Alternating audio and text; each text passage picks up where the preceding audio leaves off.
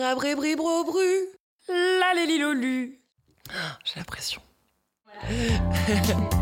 Et comment font les gens pour tout gérer? Oh là là, je sais pas comment ils font pour rester zen. Pourquoi tu souris tout le temps? Il lui arrive jamais rien de négatif dans sa vie? Comment ils font les autres pour être aussi sûrs d'eux?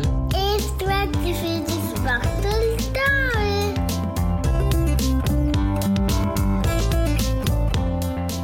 Salut à tous, moi c'est Laurie Tillman, j'ai 31 ans et j'ai longtemps été une hyperactive de la vie. J'ai toujours aimé me surpasser, me challenger et surtout performer dans tout ce que je fais. Mais voilà, depuis peu je ressens un vrai besoin de ralentir, de faire le vide et de trouver un sens à tout ça. Alors dans ce podcast, je vous propose qu'on appuie ensemble sur le bouton pause et qu'on prenne une grande respiration, qu'on s'évade, qu'on prenne de la hauteur et qu'on comprenne comment vivre davantage en accord avec soi, les autres et son environnement.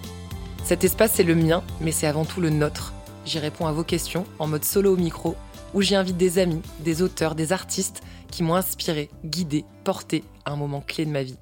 Et aujourd'hui, c'est d'un voyage initiatique capable de bouleverser nos croyances dont j'aimerais vous parler, avec une guide très spéciale qui n'est autre que Maud Ankawa, dont le premier roman Kilomètre Zéro est aujourd'hui conseillé par tant de thérapeutes, d'experts du bien-être, et pourquoi c'est une véritable ordonnance vers le chemin du bonheur, et surtout, surtout vers la connaissance de soi. Alors ce livre, je ne l'ai pas lu, je l'ai écouté en audiobook parce que je suis un peu une lectrice 2.0. Je écouté comme une berceuse avant de m'endormir, comme une méditation avant ou après des moments difficiles, comme un guide pour calmer mon esprit à chaque fois que mon stress, mes peurs prenaient le dessus ou que mon ego criait trop fort. Alors tout d'abord, merci Maude d'être avec moi aujourd'hui. Merci d'être et d'avoir été la bonne étoile de tant de lecteurs et de lectrices. Ce livre continue de faire son petit bonhomme de chemin, son grand bonhomme de chemin, même si je puis dire. Et je suis très heureuse d'avoir la chance d'échanger avec toi. Merci à toi. C'est moi qui suis très honorée. C'est un cadeau. Je suis même émue d'être là chez toi. Merci de me recevoir. Je suis très très heureuse.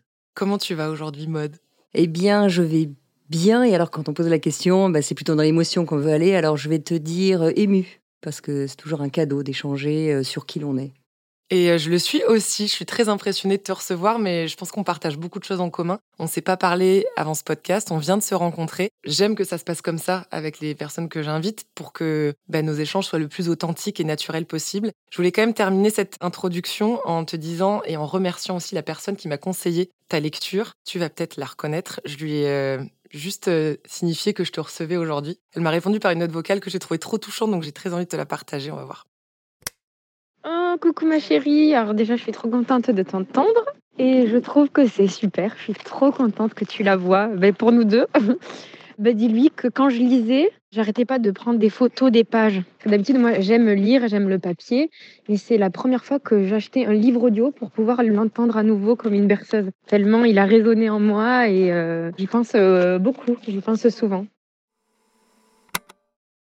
Elle n'était pas au courant que j'allais te faire écouter cette note. Merci. Il s'agit d'Alexandra Rosenfeld. C'est une consoeur qui est maintenant professeure de yoga. Je ne sais pas si vous connaissez d'ailleurs. Non, je la connais pas. Je la connais pas de nom, mais je la connais pas personnellement. Eh ben, c'est Alex qui m'a conseillé cette lecture, donc je la remercie. Mais moi aussi, c'est toujours un- encore une fois un cadeau que de recevoir tous ces messages des lecteurs. Ça, ça me dépasse, hein, je- très honnêtement, ça me dépasse. Mais euh, c'est un cadeau. Alors ça, c'était l'introduction, mais j'aime bien commencer ce podcast en demandant à la personne qui est face à moi de se présenter avec ses propres mots, sa propre sensibilité. Alors, mode, qui es-tu?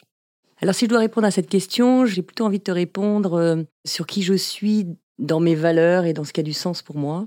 J'ai besoin de partager, j'ai besoin de grandir avec les autres et euh, j'ai besoin que ben, quand on croise quelqu'un, on se sente un tout petit peu mieux qu'avant de l'avoir croisé. C'est ce en quoi je m'affaire chaque jour pour essayer d'apporter ma petite, petite pierre à l'édifice. Et c'est pour ça que j'écris, c'est pour ça que je rencontre des gens. Je, voilà, j'ai besoin de ce partage.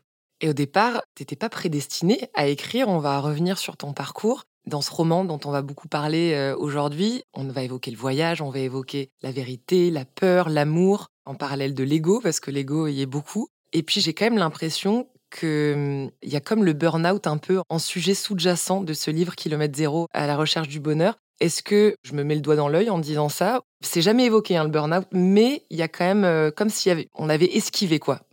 Tu as tout à fait raison. euh, C'est bien le drame de ma vie. J'ai toujours pas résolu l'équation du temps. Il y a beaucoup de gens qui font des burn-out parce que épuisés par euh, du stress, etc. Moi, j'étais à deux doigts du burn-out par la passion. C'est-à-dire, il y a tellement de projets qui m'intéressent, tellement de choses que je lutte chaque jour pour ne pas travailler euh, 24 heures par jour. C'est très pernicieux, cette fatigue. Pour beaucoup, le stress, d'ailleurs, on ne le voit pas forcément venir. On vit dans une société qui demande beaucoup, euh, qui demande euh, de la motivation vers la réussite, ce qui est assez dramatique parce que sans ça... Et de la performance aussi. Et de la perfection. Et moi, les raisons principales n'étaient pas forcément celles-ci, mais plutôt la passion. Donc, quand euh, tous les jours, il faut que je refuse un tas de projets parce que je ne peux plus répondre oui à tout le monde, simplement même des fois de répondre à des lecteurs qui m'envoient entre 250 300 messages par jour, je ne peux plus répondre. Et en même temps, il y a un truc qui me frustre à l'intérieur de ne plus être euh, bah, suffisamment disponible. Exactement. Est-ce que ce petit burn-out qui se présentait à toi à un moment donné de ta vie, ça a été l'élément déclencheur de l'écriture de ce premier roman, Kilomètre Zéro? Alors, il est venu cinq ans après. Euh, je vendais en fait ma dernière société en 2010. C'était un peu une usine à gaz. On vendait à Dassault Systèmes, donc c'était vraiment une. Donc juste pour remettre les éléments dans le contexte, toi, tu avais une société que voilà, tu avais créée. Enfin voilà, donc on retrouve d'ailleurs les thèmes dans Kilomètre Zéro euh, dont tu parlais. Mais j'allais dire les trois livres que j'ai écrits sont vrais à 90 les personnages secondaires sont vrais, les lieux sont vrais. J'ai réellement fait ce trek au Népal. Enfin, d'ailleurs, je suis une très mauvaise romancière, je le dis tout le temps, parce que je ne sais pas inventer les histoires. Je les vis vraiment. Tu es le cobaye de tes propres romans. Mais complètement, en fait. mais complètement. Je les vis, je les digère, et une fois que j'ai passé un certain nombre de choses difficiles, alors là, je me dis, bah, c'est peut-être le moment de partager bah, des choses qui m'ont aidé dans la vie pour grandir. Et Maëlle, on commence ce roman, on se rend compte qu'elle a plus vraiment de rêve. Elle a le job ultime à ses yeux, elle gagne bien sa vie. Et puis un jour, elle est confrontée à la maladie de sa meilleure amie Romane, qui lui demande d'aller faire une ascension au Népal, la Napurna plus exactement, une vraie expédition comme un pèlerinage. Elle doit aller chercher des réponses pour elle, un traitement, quelque chose en tout cas qui pourrait la guérir, un manuscrit. Et entre remords et regrets, elle y va. T'as vécu ça aussi? Il y a du vécu là-dedans? Alors, non, ça c'est vraiment le prétexte du roman, c'est vrai. Euh, moi, j'y allais vraiment euh, par envie au Népal, ce qui n'est pas le cas de Maëlle. Hein. Elle y va un peu forcée. En plus, elle, elle part même pas pour faire un, trek. Elle, elle, doit faire un aller-retour pour aller chercher quelque chose qui pourrait sauver la vie de sa meilleure amie. Mais il est question d'aller-retour. Donc, euh, bon, aller prendre un avion aller-retour, ça, elle sait faire. elle vit entre New York, Paris, et voilà. Donc, prendre un avion plutôt que d'avoir des remords, c'est sûr que ça vaut le coup d'y aller. Sauf que là-bas, évidemment, rien ne va se passer euh, comme prévu et la voilà embringuée dans ce trek. Mais elle en voulait pas de ce trek et il était absolument pas question de faire ça. Là, c'est la différence, comme les peurs qu'elle peut rencontrer, etc. C'est un peu la différence avec moi, parce que moi, je suis une vraie euh, voyageuse. J'adore voyager. Aventurière, j'irai pas jusque-là, mais en tout cas, j'aime rencontrer des peuples. Et Kilomètre Zéro, qui est mon premier livre, c'est l'addition de 25 ans de développement personnel, 25 ans de voyage, 25 ans de rencontres avec des peuples différents. Donc le prétexte, c'était celui-là. En revanche, l'histoire vraie, c'est que euh, j'ai accompagné une amie euh, qui avait un cancer, donc toute cette histoire de départ est, juste, et je me suis servi de toutes ces rencontres pour le vivre. Tu parlais de la peur, et c'est vrai que c'est prédominant dans ce livre. C'est d'ailleurs le premier point que tu abordes. Il y en a plusieurs, après on va les dérouler au fil de ce podcast. La peur de prendre sa place, la peur de ne pas être à la hauteur, la peur de manquer, la peur de l'échec, la peur d'exprimer ses sentiments. Tu expliques aussi, par le biais de Maël, de Chanty, donc le guide de Maël dans ce trek, que derrière la peur, il y a des émotions, et derrière ces émotions, il y a souvent l'ego.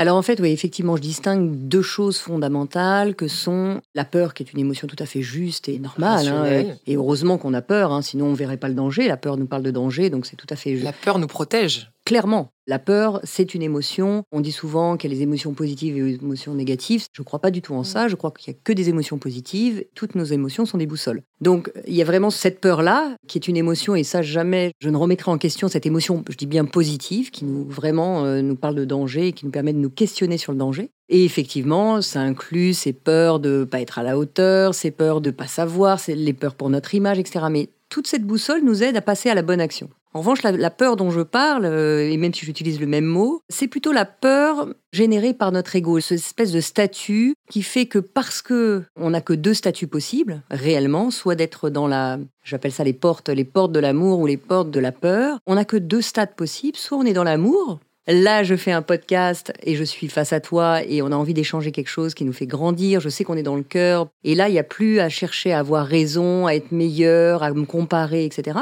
Donc je suis dans le statut de l'amour avec un grand A versus le statut de la peur qui serait euh, ah bon mais alors attends c'est chez toi euh, t'es plus grande t'es plus petite t'es plus grosse c'est plus maigre tu vois toute cette comparaison qu'on peut avoir de départ qui nous amène par l'ego à nous défendre donc ces deux statuts et on ne peut être que là. Toutes les racines de ce qu'on pense, de ce qu'on vit, de ce qu'on voit, de chaque seconde, on est d'un côté ou de l'autre de ces deux statuts. Et c'est vrai que Maëlle, elle est littéralement prisonnière de ses émotions. et elle se rend compte via Chanty, ce guide, qu'elle va devoir composer, l'apprivoiser cet ego, qu'elle refoule et que finalement, au fond, on refoule tous un peu, qui refait surface même quand on se dit allez, je le laisse un petit peu de côté, tac, il vient retoquer à notre porte. Donc chez Mel, cet ego, il prend beaucoup de place, ce qui exacerbe à plus d'un titre Chanty. Puis à un moment donné où elle trouve pas de réseau, elle perd complètement ses moyens, Maëlle, pendant une longue ascension, et Chanty finit par lui lâcher.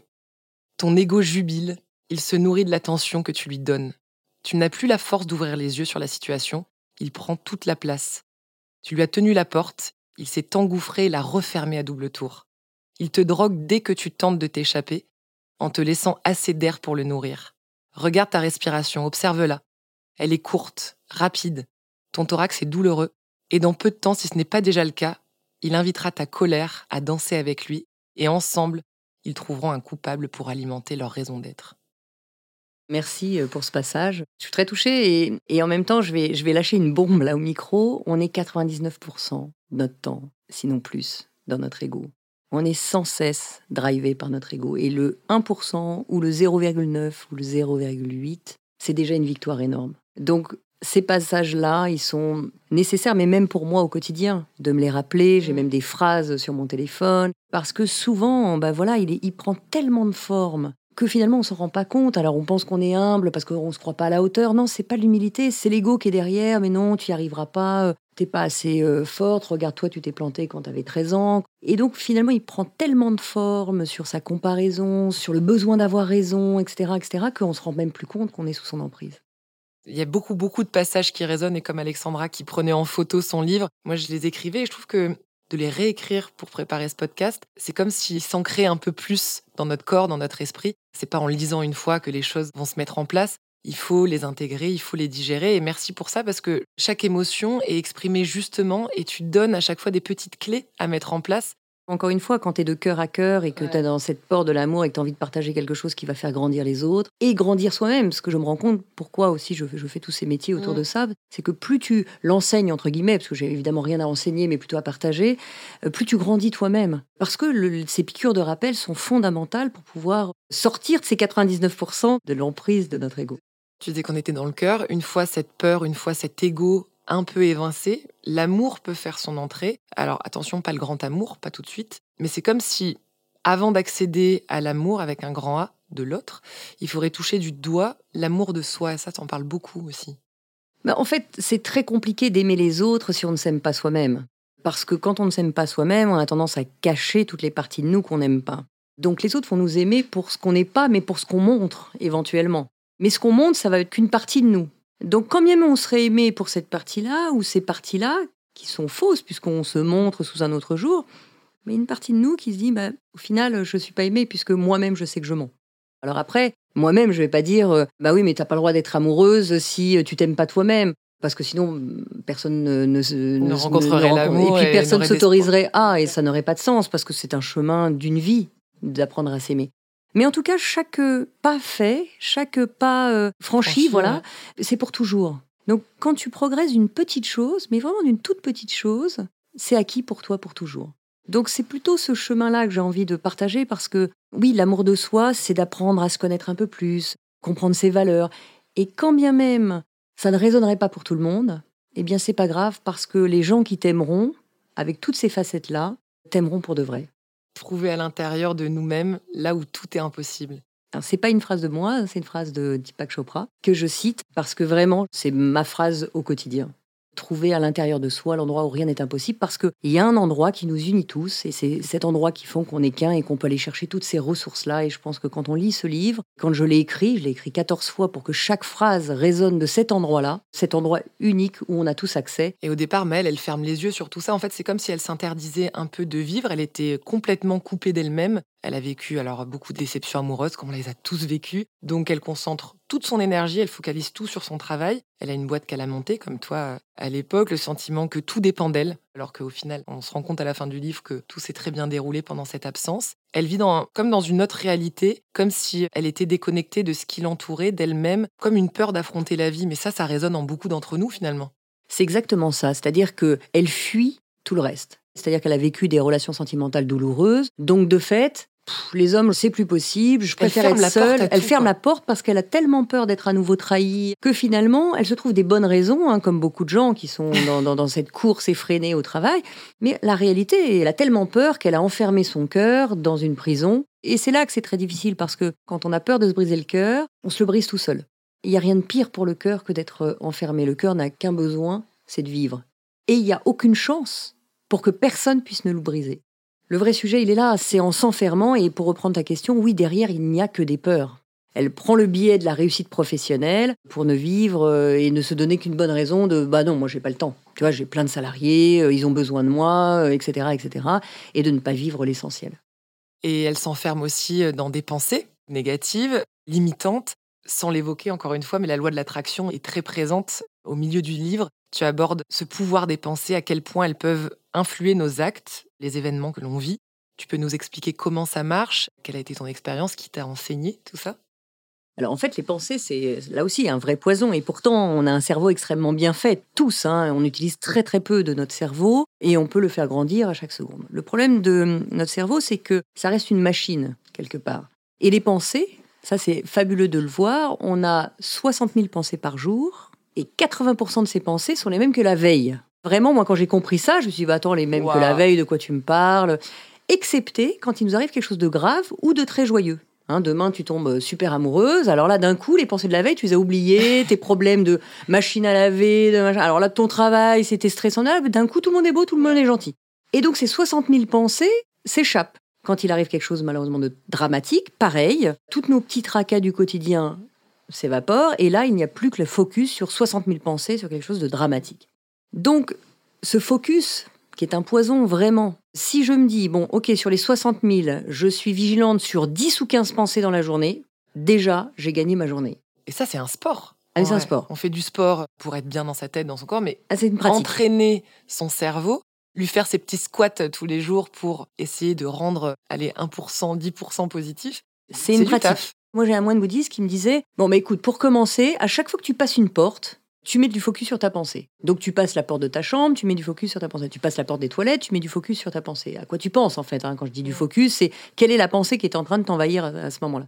Quelle que soit la pensée, c'est l'étape d'après de ne pas juger. Ok, je suis encore dans ma pensée sur ça, j'ai anticipé un truc. C'est pas grave, je reviens à l'instant présent.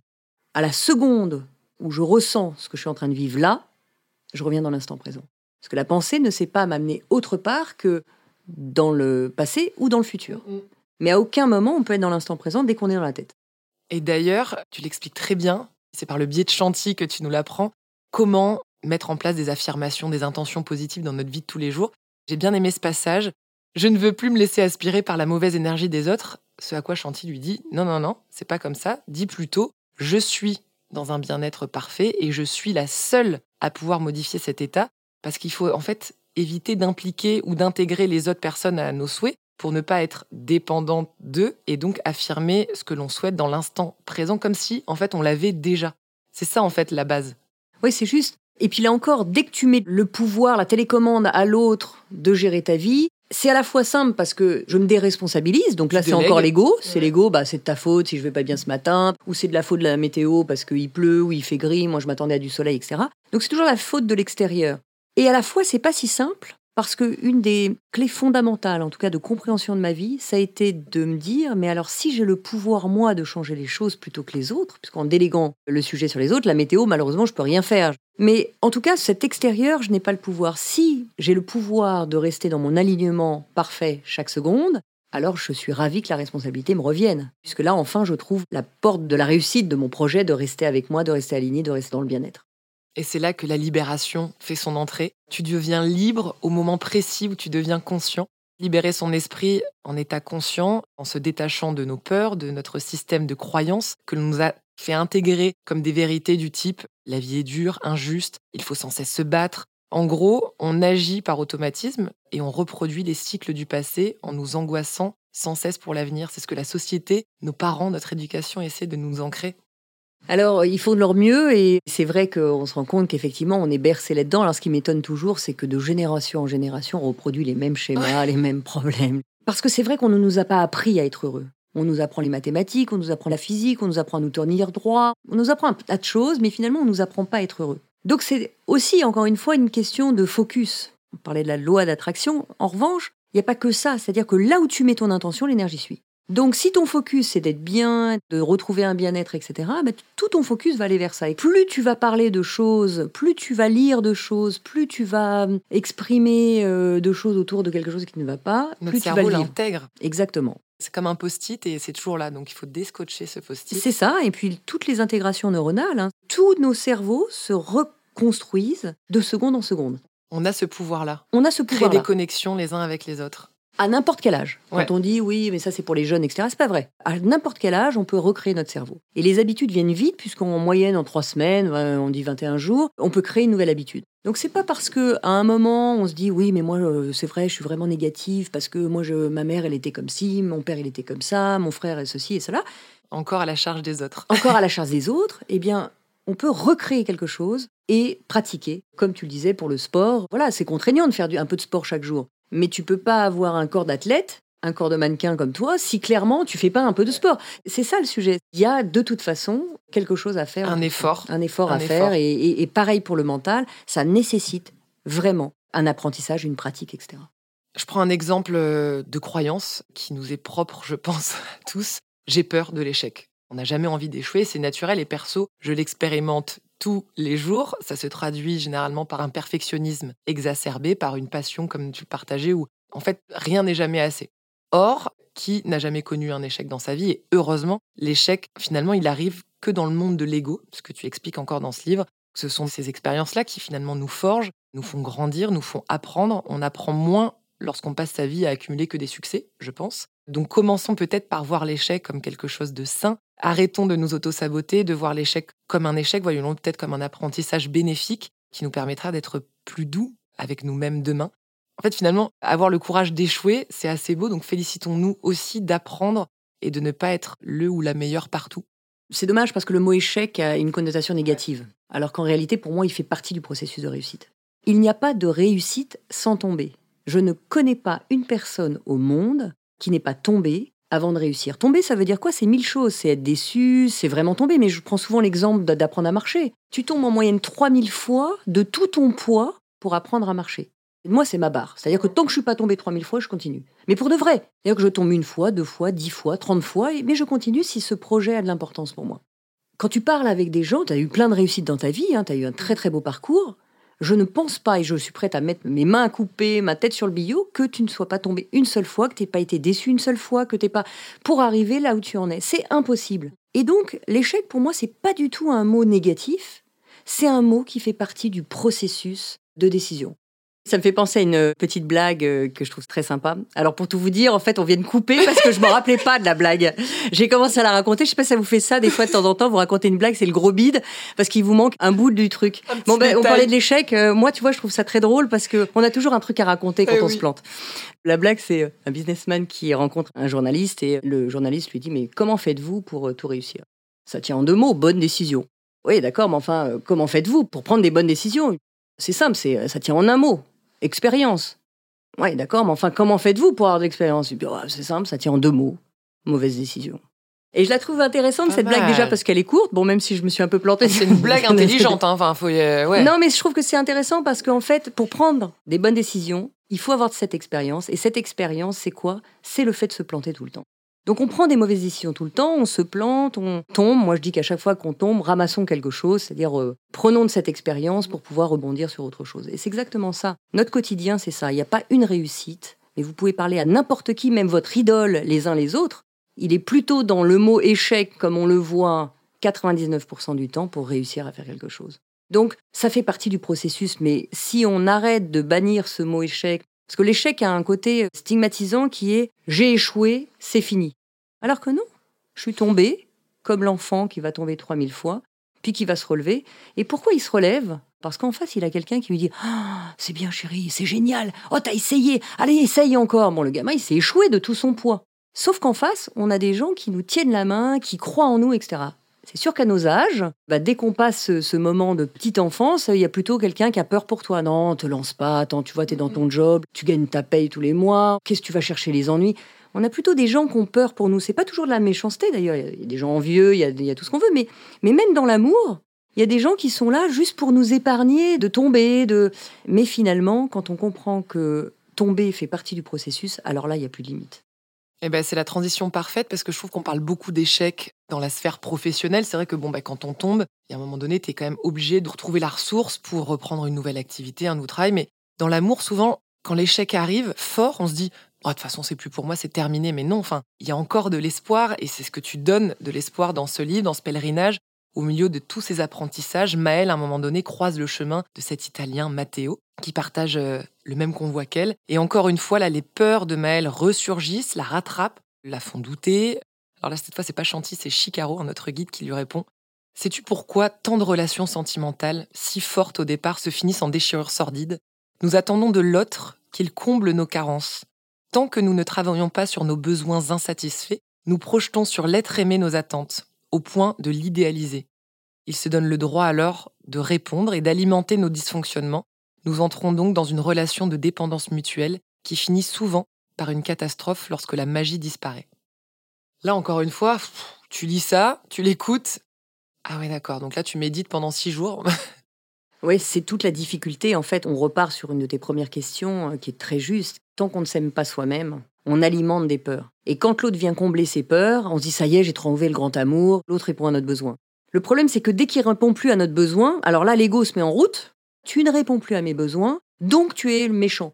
Mais c'est vrai dans l'amour comme c'est vrai dans les relations. Le collègue de travail euh, qui était super sympa euh, parce qu'il nous aidait tout le temps et puis d'un coup il a décidé d'apprendre à dire non et puis euh, de s'occuper un peu plus de lui et puis finalement il nous dit non, ah ben attends celui-là il est bizarre.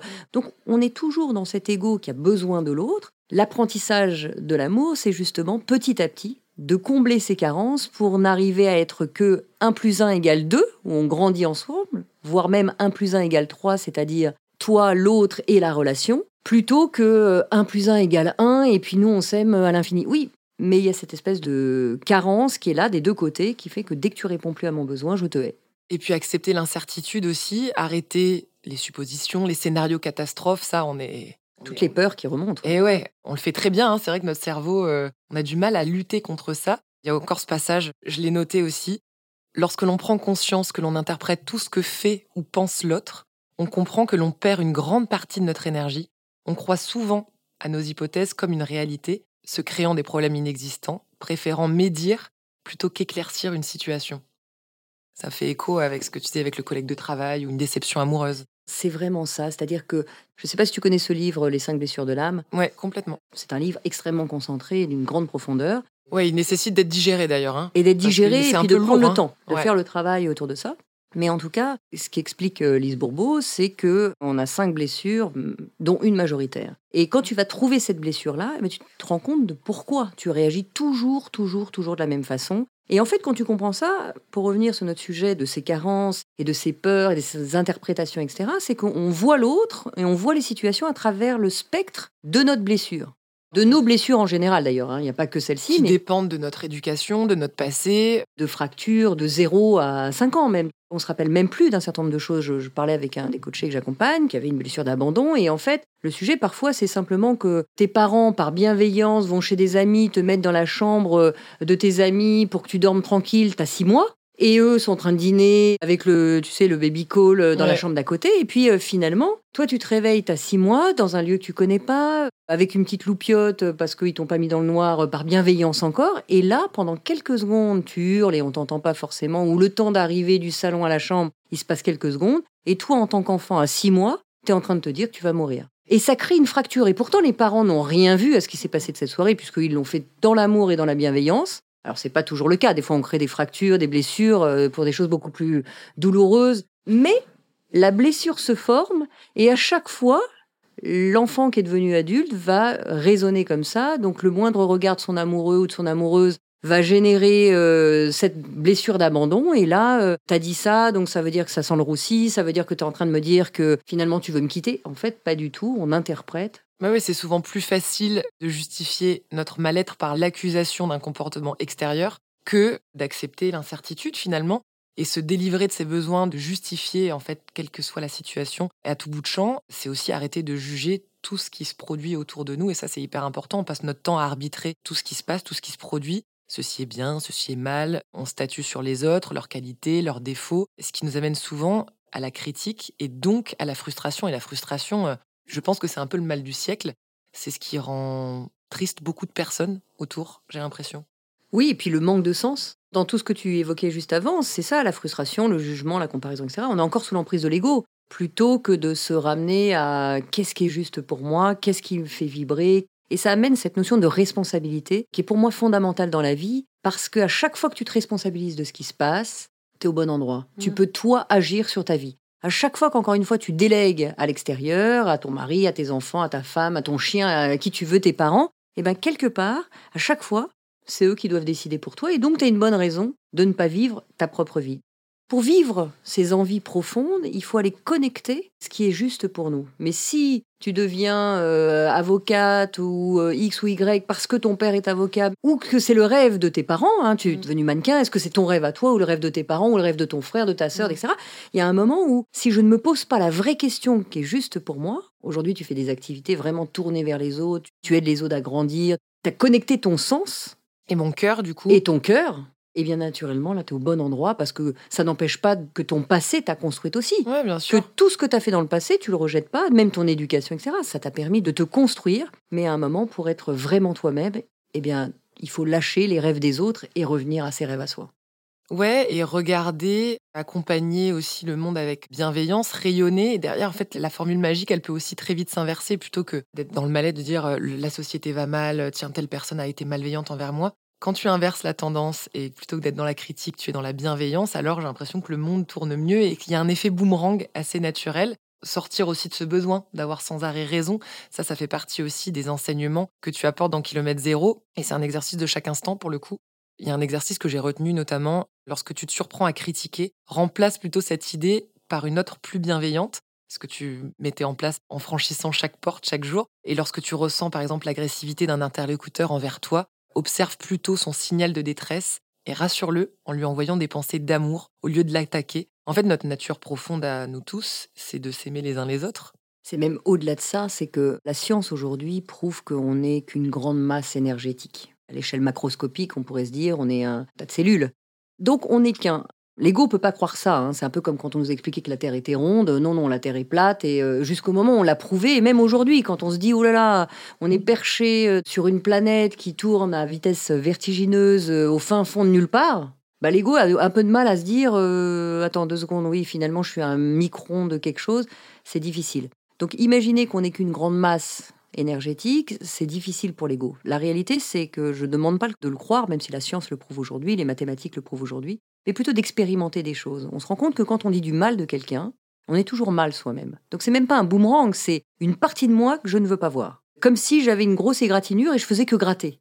Donc ce que je propose d'expérimenter souvent, c'est et si on faisait les choses autrement? Voilà, celui qui a pris toute la place, toute la soirée, qui a crié fort, etc., qui nous a énervés. Si on le voyait plutôt comme quelqu'un qui a besoin de reconnaissance, comme quelqu'un qui a peur finalement. Hein, on est toujours dans deux possibilités, soit je suis dans l'amour, soit je suis dans la peur. Bah, s'il crie fort, s'il veut avoir raison, s'il il compare, etc., c'est que lui-même est mal. Si je me mets dans le cœur et je prends de l'empathie, je vais chercher au fond de moi cet endroit où rien n'est impossible et je vais chercher cette case de l'empathie et je me dis, bah voilà, il doit avoir peur pour agir comme ça ce soir, il a besoin de place, cédons-lui un peu de place. Plutôt que de le critiquer, voyons comment on peut le rassurer, bah naturellement ça descend d'un cran. Et pourtant, c'est dur d'atteindre cet état de sagesse, mais c'est encore une fois un travail de tous les jours, parce qu'on a souvent du mal à y voir clair quand l'amour, la colère, la souffrance, tout ça se mélange. Et j'aime beaucoup la philosophie euh, que tu apportes dans ce livre. Encore une fois, c'est Chanty qui avance cette phrase. N'oublie jamais que le blanc, symbole de la pureté, est le mélange de toutes les couleurs primaires. Ça résume tout. C'est exactement ça. Et encore une fois, expérimenter. On voit bien même une réunion familiale ou un déjeuner avec un ami, quand on est dans le cœur, il y a tout qui vibre en nous. À la seconde où on est dans l'emprise de l'ego, qui encore une fois comparaison, envie, jugement, critique, etc., eh ben on est mal. Rien que ça, c'est vrai pour 100% des gens. Rien que ça, ça nous invite à se dire voilà, je pourrais commencer à pratiquer le fait que bah, j'arrête de me juger. C'est pas grave que je sois plus petite, que je sois plus grande, que je sois plus grosse, que je sois plus maigre. Peu importe. J'essaye des choses qui me font du bien. Et le chemin du bonheur, qui est un apprentissage, hein, c'est pas je suis en joie, je suis pas en joie. Le chemin du bonheur, c'est cette philosophie de vie qui consiste à pratiquer chaque jour un petit détail puis un petit détail. Mais dès qu'on reste dans le lien à l'autre plutôt que le fait d'avoir raison, et encore une fois dans l'ego, eh bien on se sent tellement, tellement mieux qu'on a envie d'y rester. Et s'il y avait quelques fondamentaux à retenir pour résumer ce livre et cet échange, n'oubliez jamais que souvent le seul coupable de notre souffrance, bah, c'est nous. Alors rassurez votre enfant intérieur lorsqu'il panique, ça c'est important. Distinguez les messages qui viennent du cœur de ceux qui viennent de l'ego. Supprimez les armures qui ne protègent qu'en surface mais qui finissent à un moment donné par nous étouffer. Revenez finalement à l'essentiel et essayez de vivre l'instant présent avec des yeux neufs. Ça vient pas de moi, hein, ça vient de toi, mode. Et j'aimerais bien clore ce podcast avec un passage que tu écris toi-même. Là, c'est la mode qui parle. Je pense que ça serait encore plus fort que tu nous le lises. Si vous croyez, comme nous, que le bonheur est un choix, alors il est de notre responsabilité à tous d'aider ceux que l'on aime à se réaliser. Prenez quelqu'un par la main et enseignez-lui l'amour. Devenez son chantier. Aidez-le à trouver son chemin et proposez-lui de tenir la main d'une autre personne en ne lâchant plus jamais la sienne. Très vite, nos mains se relieront autour de la Terre pour faire de cette planète l'œuf que nous aurons réalisé. N'essayez pas de convaincre les autres, montre-leur l'exemple, inspirez-les. C'est en rayonnant que notre lumière guidera leurs pas. Merci. Merci à toi. Merci. infiniment pour ça. Et merci de me permettre, parce que je crois que c'est le plus beau cadeau. Et je pense que si on a une chose à retenir dans la vie, être qui l'on est et offrir aux autres qui l'on est vraiment, c'est sans doute la plus belle mission, quelle que soit notre mission. Je crois vraiment que s'il y a une chose à retenir, c'est de ne pas priver l'humanité de ce que l'on est. Et merci de faire résonner tout ça en nous. C'était un bonheur, c'est euh, très émouvant de terminer ce podcast. J'aimerais parler, d'échanger, de philosophie sur cette vie. Cette vie, on n'en a qu'une, donc profitez, vivez chaque instant à 1000%, en toute bienveillance avec vous et les autres. Mode, un grand merci. Mode, je le rappelle, a plus d'une corde à son arc. Romancière, coach, conférencière. Et si vous voulez aussi écouter Mode dans d'autres podcasts, parce que c'est vrai que c'est très agréable de t'écouter, ton podcast est super. Ces questions que tout le monde se pose sur toutes les plateformes d'écoute. Et puis ce livre, ce troisième roman qui vient de sortir après Kilomètre Zéro, Respire, Plus jamais sans moi, Merci. à toi, Laurie. Merci pour ta confiance et merci pour ton travail aussi. Je crois que tu es l'exemple parfait d'une femme qui se réalise dans ce qu'elle a envie de faire, dans ce qu'elle a envie de donner, dans ce qu'elle a envie de partager. Donc, du fond du cœur, merci de m'avoir reçu sur ton podcast. Merci beaucoup. Mais n'oubliez pas que l'essentiel, c'est de vivre. Donc, on fait tout avec passion, mais vivez, vivez, les amis. On se retrouve très vite. Vous en avez plein de bonnes vibes dans ces micros. À dans trois semaines. Prenez soin de vous. Merci encore, mode. Gros bisous.